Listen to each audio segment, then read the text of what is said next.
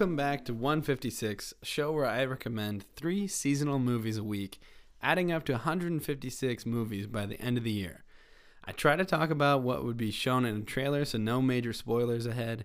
And if you are new here, you should check out Waveframe's Instagram page. It's honestly a hopping place with uh, lots of art, original art, and sometimes music covers and a lot of updates. So head on over there if you have not heard of Waveframe before.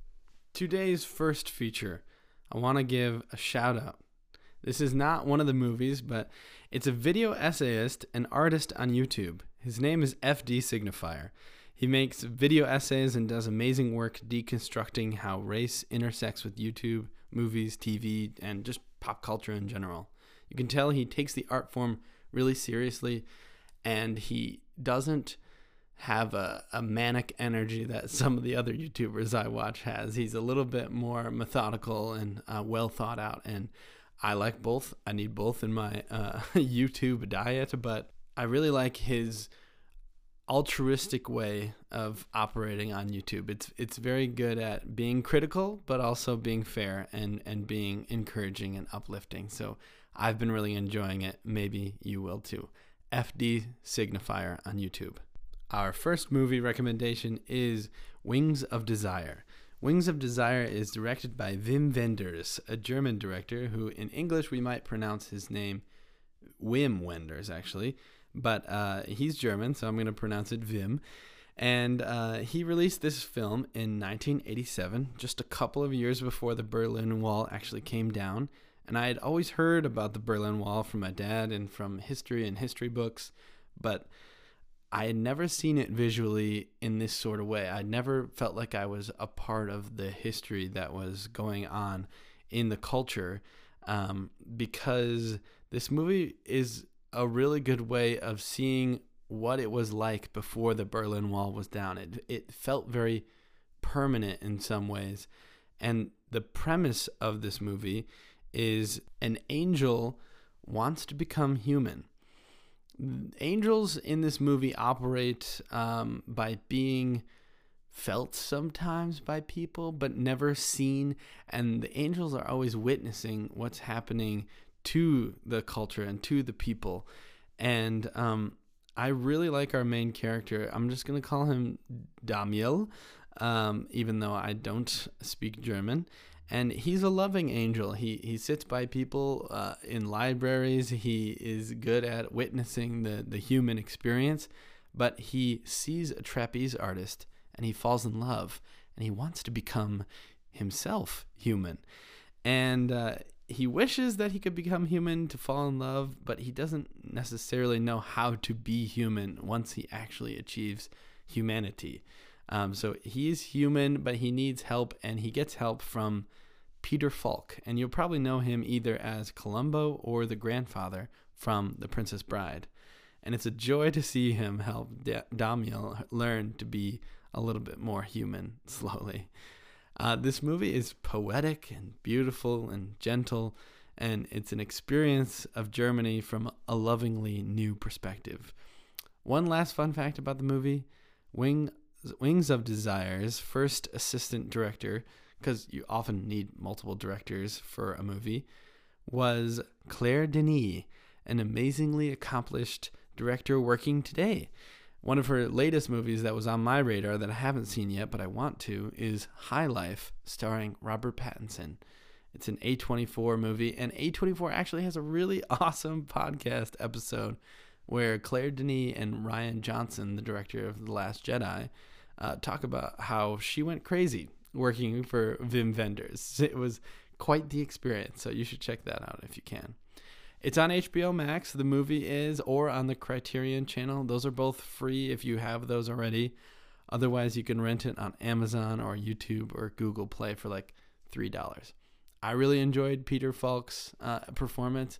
I'm used to seeing him in The Princess Bride it was cool to see a younger version of him because he's just so charming and he's so comforting and him holding a hot cup of coffee out in the winter man that is that's movie magic right there The next movie we have is Kiss Kiss Bang Bang, baby. Uh, if you know me, I've been peddling this movie since I was in high school. It's criminally underrated. And, well, I guess when people watch it, they don't underrate it because they see how good it is. But it's criminally underrated, as in people don't talk enough about this movie. They don't watch this movie enough. And I get it. It has a weird title Kiss Kiss Bang Bang. Sounds like it's uh, bad but it's not.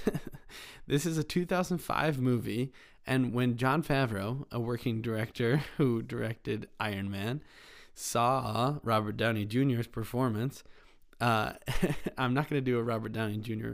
impression, but let's just say in 2020 he said this Kiss Kiss Bang Bang is, I think, in some ways, the best film I've ever done. It wound up being a calling card.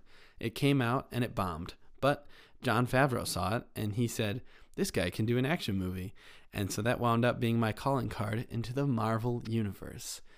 I just love that story because you can really see how the charisma of Robert Downey Jr. shines in this movie. And uh, this film is a direct homage to crappy paperback detective stories, ones that would never really happen in real life. But for these characters, it does. And here's the the synopsis because it's kind of a little bit of a um, convoluted story, but it, the pieces come together as you're watching the movie, and I never found it to be confusing, just intriguing.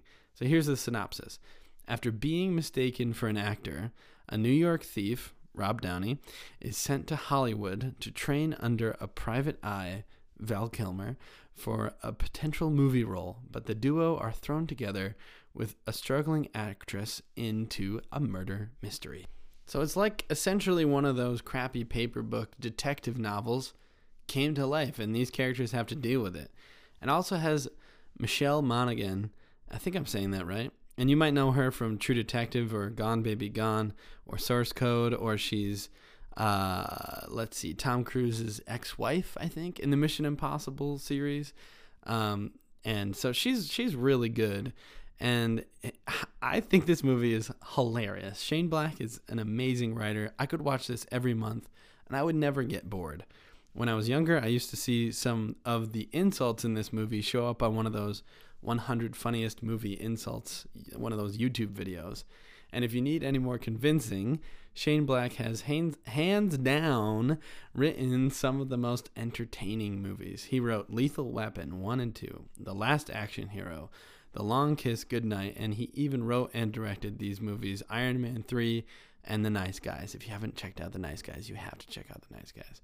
Just don't watch his The Predator movie he directed. I heard that was genuinely awful. So the rest are amazing, and uh, technically, this does take place during Christmas, but I looked it up. Most of his movies, uh, uh even though almost all of them take place during Christmas, sometimes they're released in October, sometimes they're released in May. So I don't feel bad at all uh, saying that this is kind of a Christmas movie, but it's definitely worth watching even in January. So please check it out. Shane Black, criminally underrated movie. It was voted like most overlooked movie of 2005. And if you want to see where Iron Man actually started, you should check out Kiss Kiss Bang Bang.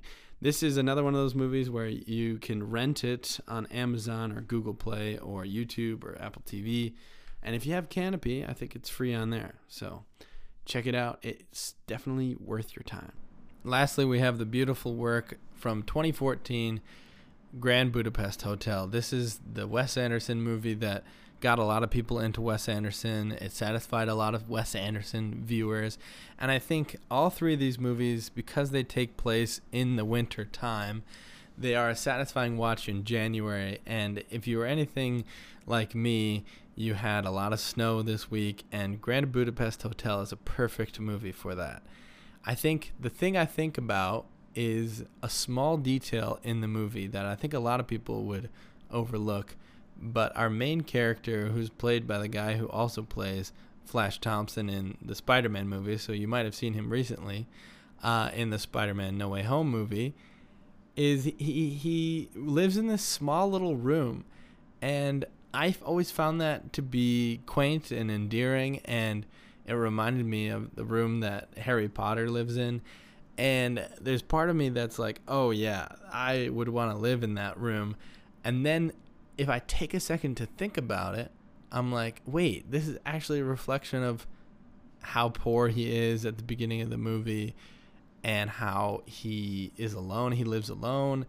And I think that's a good metaphor for this movie.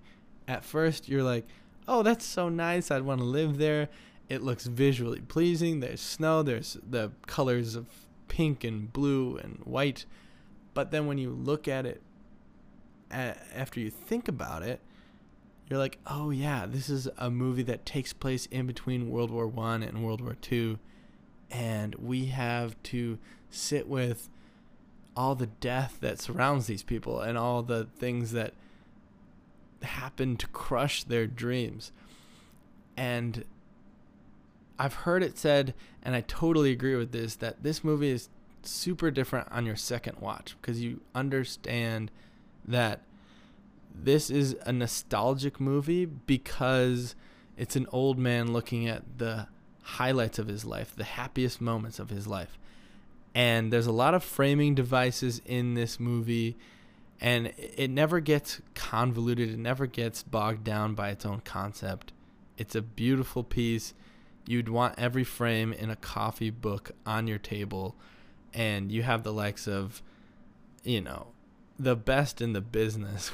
Jeff Goldblum, you've got uh, Green Goblin himself, Willem Dafoe, and we've got uh, Ralph Fiennes, who has the worst name to pronounce in Hollywood, playing our main character, or one of the you know the, the the two of the two main characters. He plays the second one, and we got Jude Law. We you know you gotta respect that. It, it, it is a masterpiece of bringing people together I was watching an interview with Adrien Brody, and he talked about how everybody, even the production managers and all the people working on the film, they lived in the hotel. The actors, they all got together and they would that was their home base. They would live there. It was like a big summer camp or like a college, a uh, dorms for people. Think about it. Tony Revolori, who plays our main character, and Saoirse Ronan, who plays the love interest of our main character, how influential would that be for them to have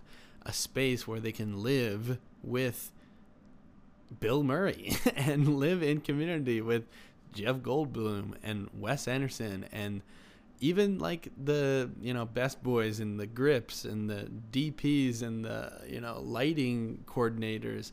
All these people living in a community where they can share talents they can share memories they can share laughter they can share meals and that just like oozes through the movie. Everything in this movie gives me joy. I love how intricate the plot is. I love how well thought out the shots are. I love the colors. I love the setting. The snow really helps me get in the mood for winter. And overall you just have an amazing confectionery delight, if I can quote my friend Ben Eisinga. You can get this movie on Apple TV Plus or Google Play or YouTube or even Amazon. And one little tip for everybody out there if you're on Amazon and you're renting a movie, something I do often is I go to more purchase options. It's like the fourth thing over. Like it says you can rent HD or rent um, you know, or you can buy the movie. But if you go to more purchase option, options, it'll let you rent it standard definition, and that's usually about a dollar less. If you want to see more of my thoughts on movies, I have a Letterboxd account. Um, also, we have other uh, really good episodes on movies. If you want to check out my Letterboxd, I'm IP DeBoer on there. I changed that so I could be consistent on other future things. And thank you so much for listening. And I will see you next week. I'm really excited for next week. We're going to go a little bit spookier, a little bit scarier, a little bit more haunting. So get excited for that. And if you would, give us a five star rating on Spotify or Apple Podcast. It's a new thing on Spotify, and we really appreciate you listening, letting other people know, giving us that rating. It really helps us out. So thank you for that. And I'll, like I said, see you next week.